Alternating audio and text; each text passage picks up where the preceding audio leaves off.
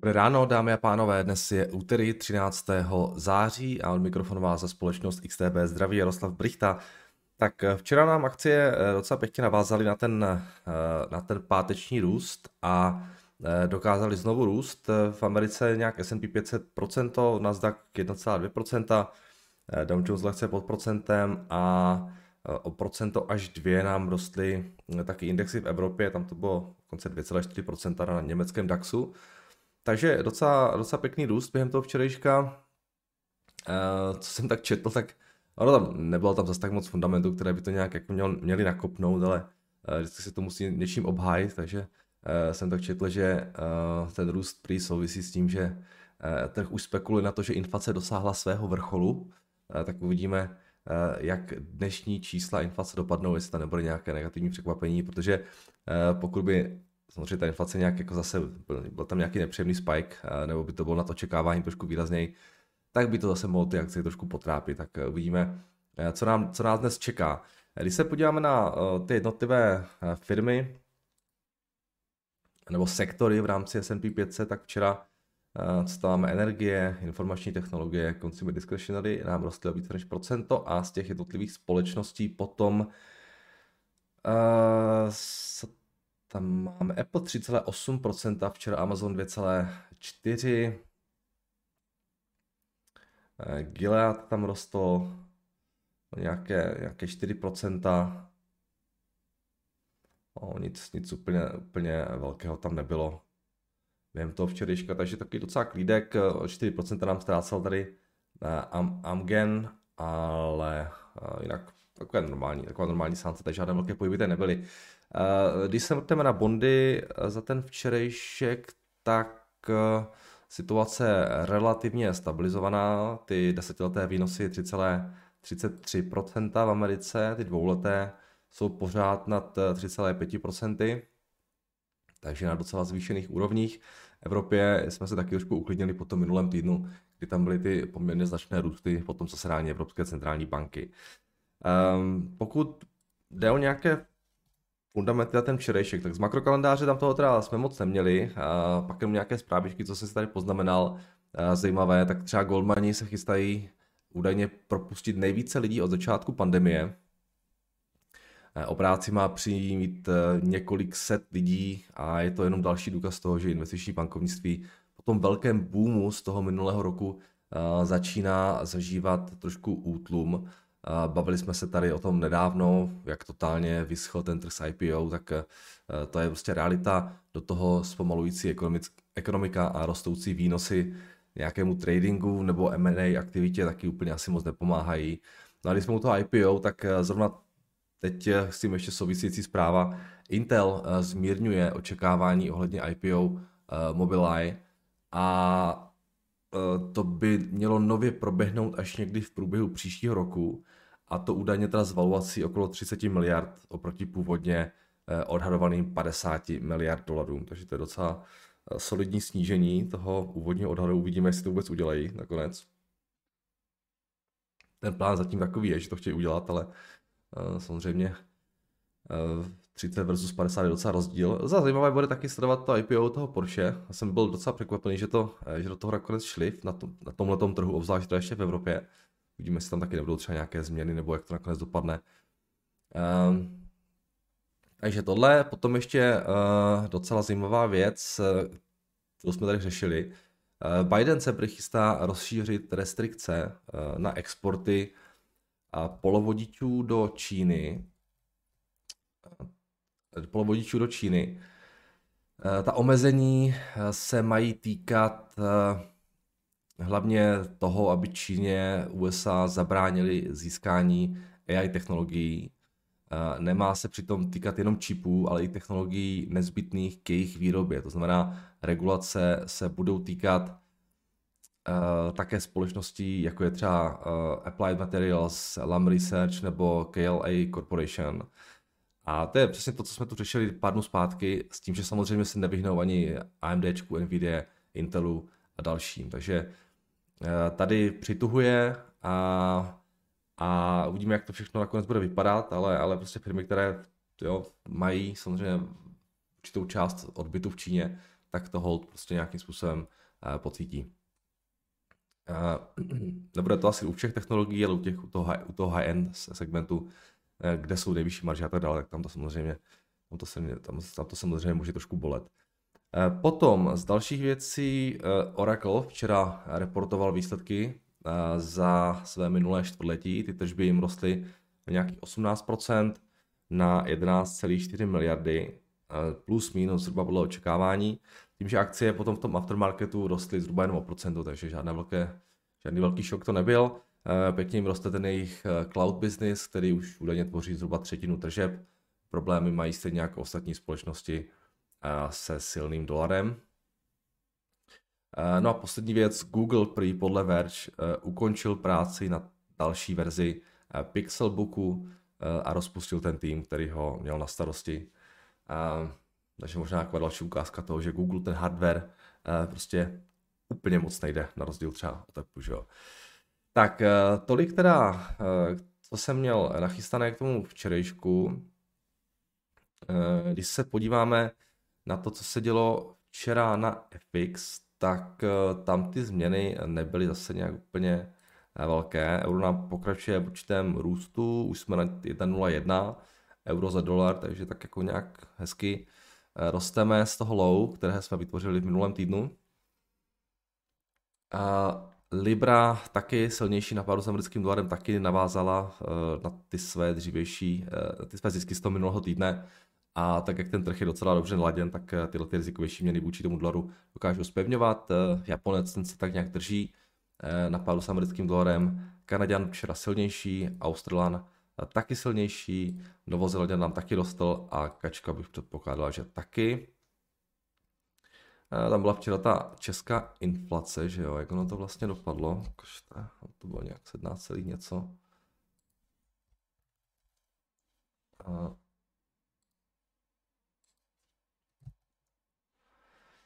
17,2, čekalo se 17,7, takže už nám to eh, začíná lehce klesat, i když teda meziměsíčně eh, pořád docela, docela silný růst. 0,4% není málo, tak samozřejmě je to, je to lepší než uh, těch 17% meziroční. Takže tady, tady nám to šlo trošku klesat a, a kačka nám trošku zpevnila na pádu s americkým dolarem, tady nějaký 24, 24, 20. Zlato, stříbro, oh, stříbro docela pěkně včera. Z nějakých 18,8 na 19,6, takže v podstatě bylo o dolar, nebo byli jsme až 20, no bylo to chvilku o dolar. Takže na, tří, na z nějakého důvodu docela pěkný, eh, pěkný růst včera, zlato se tak nějak plus minus drželo. A vlastně další věci, ropa 87 dolarů, na tohle jsou ty indexy. No, uh, o tom v dalším vývoji eh, na těch indexech samozřejmě bude dnes rozhodovat ta americká inflace. A ta očekávání vypadají následovně. Eh, CPI by mělo v Americe eh, meziročně klesnout, nebo respektive ten, ten růst by měl mezi, meziročně zpomalit z 8,5 na 8,1% Ta jádrová by měla naopak lehce mírně zrychlit z 5,9 na 6,1, tak uvidíme, jak tohle to dopadne. Samozřejmě pokud by tam byla nějaká výrazná odchylka od koncenzu, tak eh, ty trhy budou reagovat eh, asi citlivě. Meziměsíčně se čeká, že by SIP jako mělo klesnout o desetinu procenta. Ta jádrová inflace by měla naopak růst o 0,3. Takže zjevně eh, efekt levnějšího benzínu a tyhle ty věci, tak tady bude hrát roli. Takže tohle nás bude velmi zajímat. Jinak se podíváme ještě na ten makrokalendář, tak ono tam v podstatě úplně nic zásadního není. Eh, data z práce z Británie může být docela zajímavé dnes ráno. A to je asi tak všechno. Jo. Dobrá, tak jo, tak ode mě tady všechno k tomu včerejšku i ke dnešku a pojďme se podívat na vaše dotazy. Tak, Eh, na dotaz tuším Braňa existuje kanál Byt trochu lepší na YouTube. Tam se dá velmi dobře začít, pokud se týče otázek, jak to celé funguje. Velice dobře, jak informativně, tak graficky zpracované. Také Jirka má kanál, Jirka vysvětluje věci. Opět doporučuji opět hlavně jako prevenci proti podvodným praktikám. OK, tak to se asi týče těch bytů teda, díky. Uh, Jado bude někdy zase v září povídání o tezích s Tomem Brankou.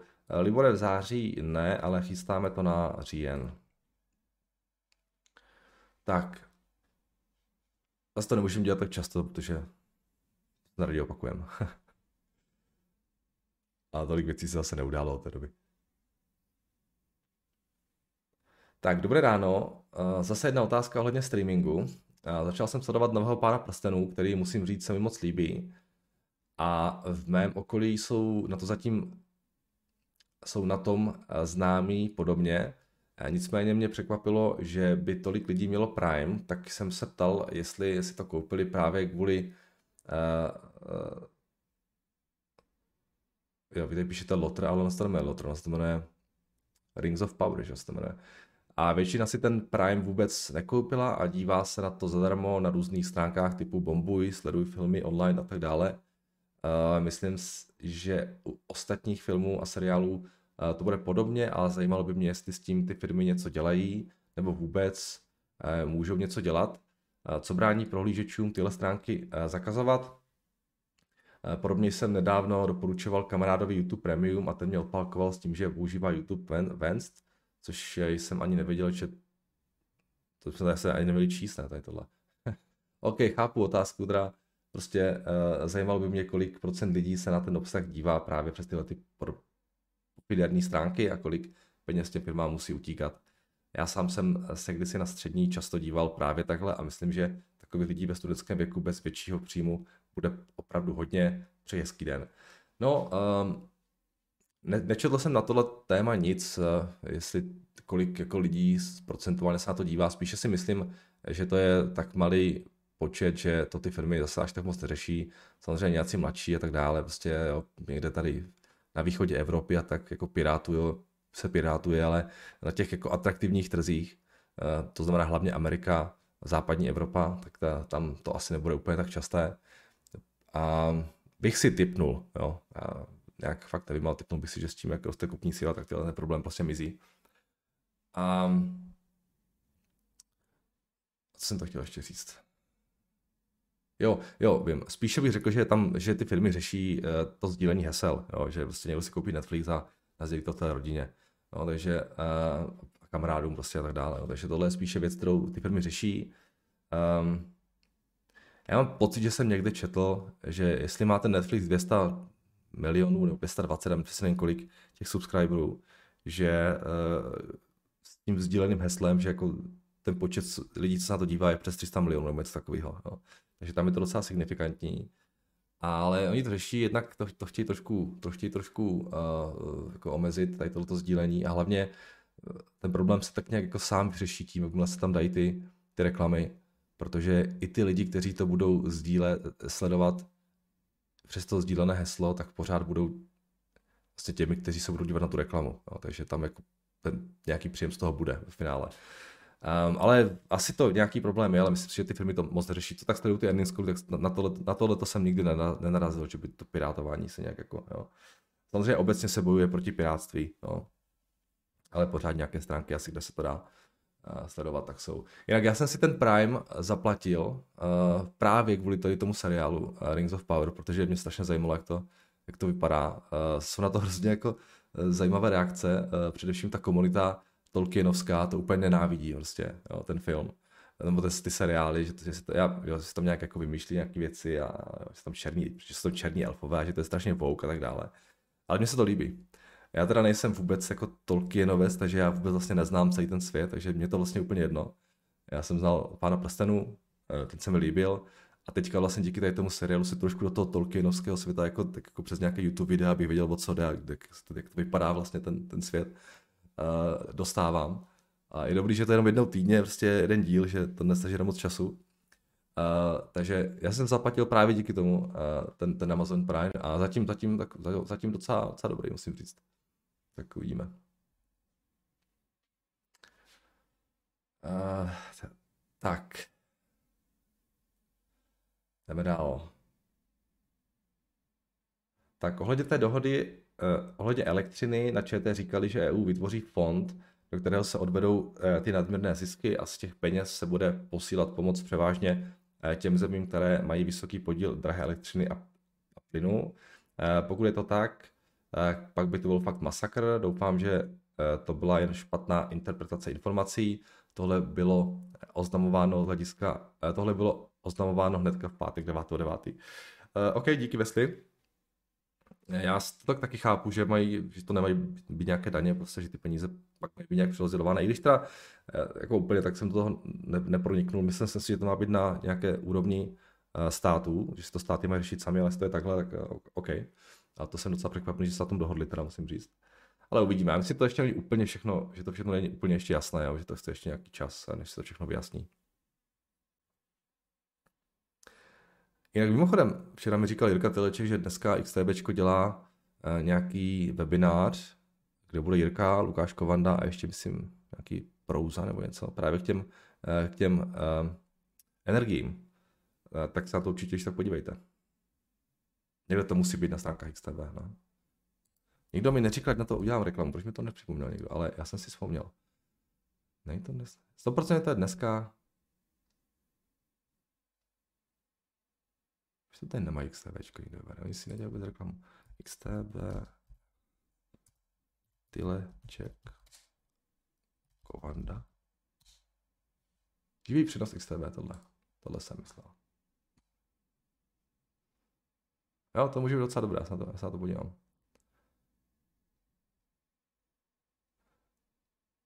OK, tak uh, taková reklama pro XTBčko. Nemáte zač. uh, no, tak uh, co tady máme dál?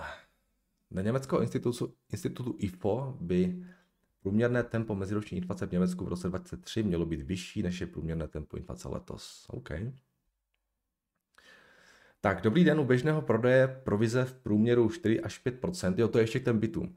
U dražších nemovitostí pak samozřejmě může klesat až ke 2 až 3 například nemovitosti nad 10 milionů, naopak o nemovitosti pod, naopak u nemovitostí pod 100 tisíc,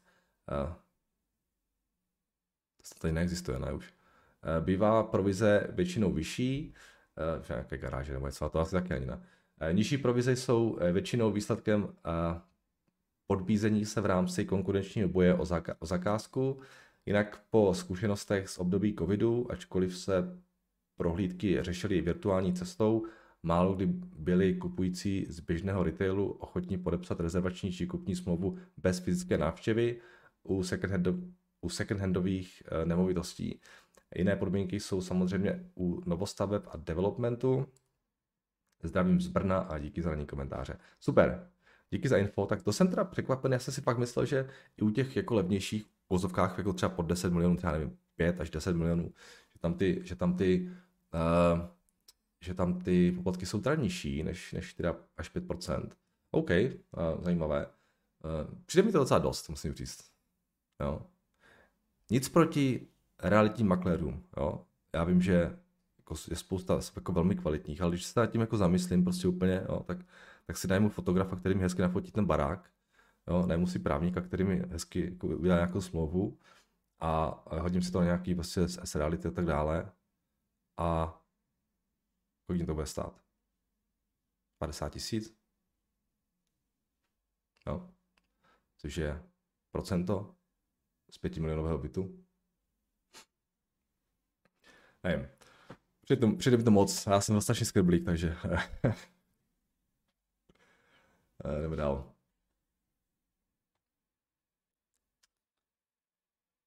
Uh, Tady už asi nic zásadního není. Dobrý, tak to je všechno a uh, tady máme ještě jeden od tom Intuitive Surgical, uh, vynikající doplnění od Tomáše. Tak dobrý den, Jardo, děkuji vám za vaše skvělá každodenní ranní zamýšlení. Uh, Luke nám zde včera pěkně představil americkou firmu Intuitive Surgical, vyvíjející chirurgické roboty. Již více než rok tuto firmu sleduji, protože kde aktuálně pracuji, jednáme o dodávce specializovaných čipů do velkých robotických systémů Da Vinci a jejich menších systémů Ion. nebo LON, nevím, jestli to je malé L nebo velké I.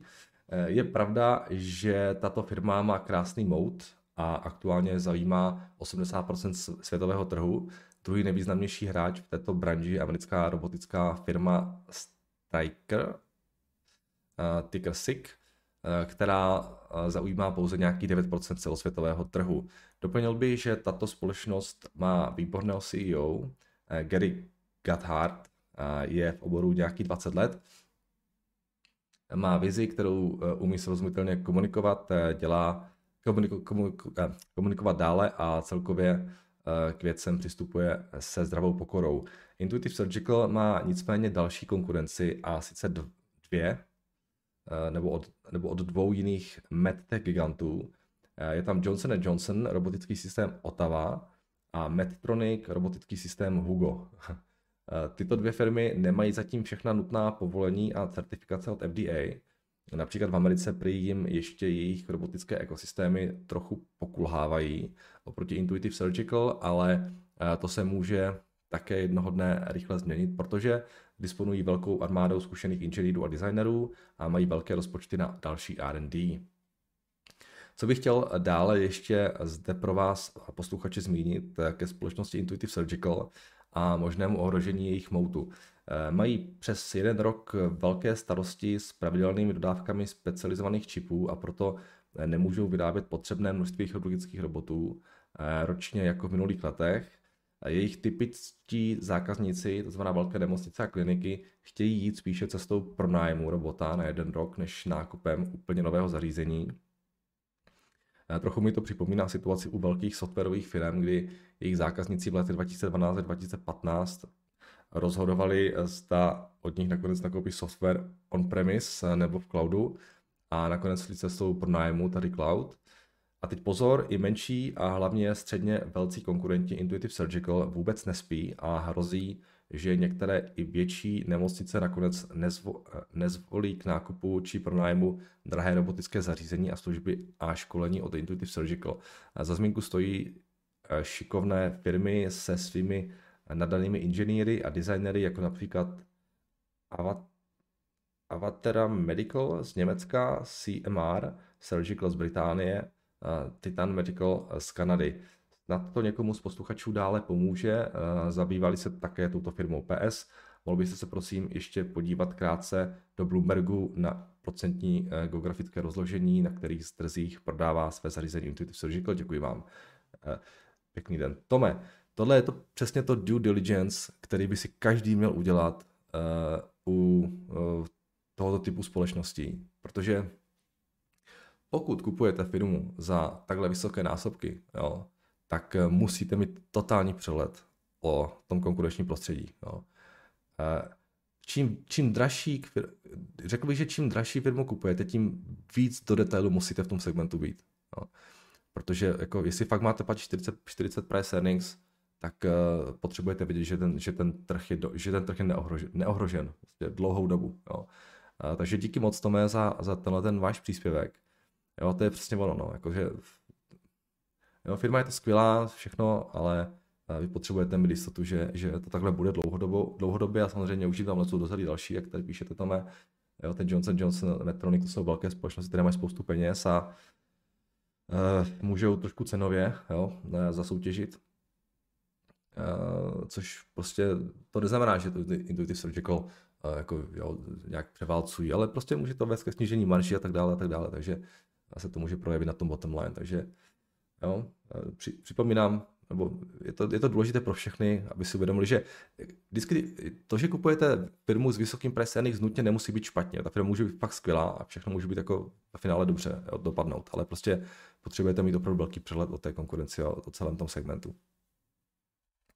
Takže super díky a pojďme se tady ještě podívat na, tu geografi- na, to, na to geografické rozložení tržeb.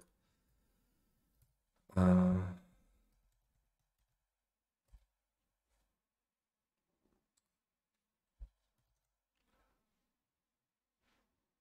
Tak, tohle jsou teda roční, a když dáme segmenty geograficky. OK, oni tady mají United States mají 67 a mají OUS, to bude asi out of US, bych řekl, něco takového. Asi to bude zbytek světa. A to je tady nějakých 32, ale nemají tady bohužel eh, rozdělený nějak ty země dál. Nevím, co je o US, jo, to si jak pak jenom typu, že to bude, out, že to bude out, outside US, bude něco takového. Um, tak jo. A to je všechno, takže děkuji za vaše dotazy, eh, pište dál samozřejmě a uslyšíme se opět zítra. Mějte se krásně a naslyšenou.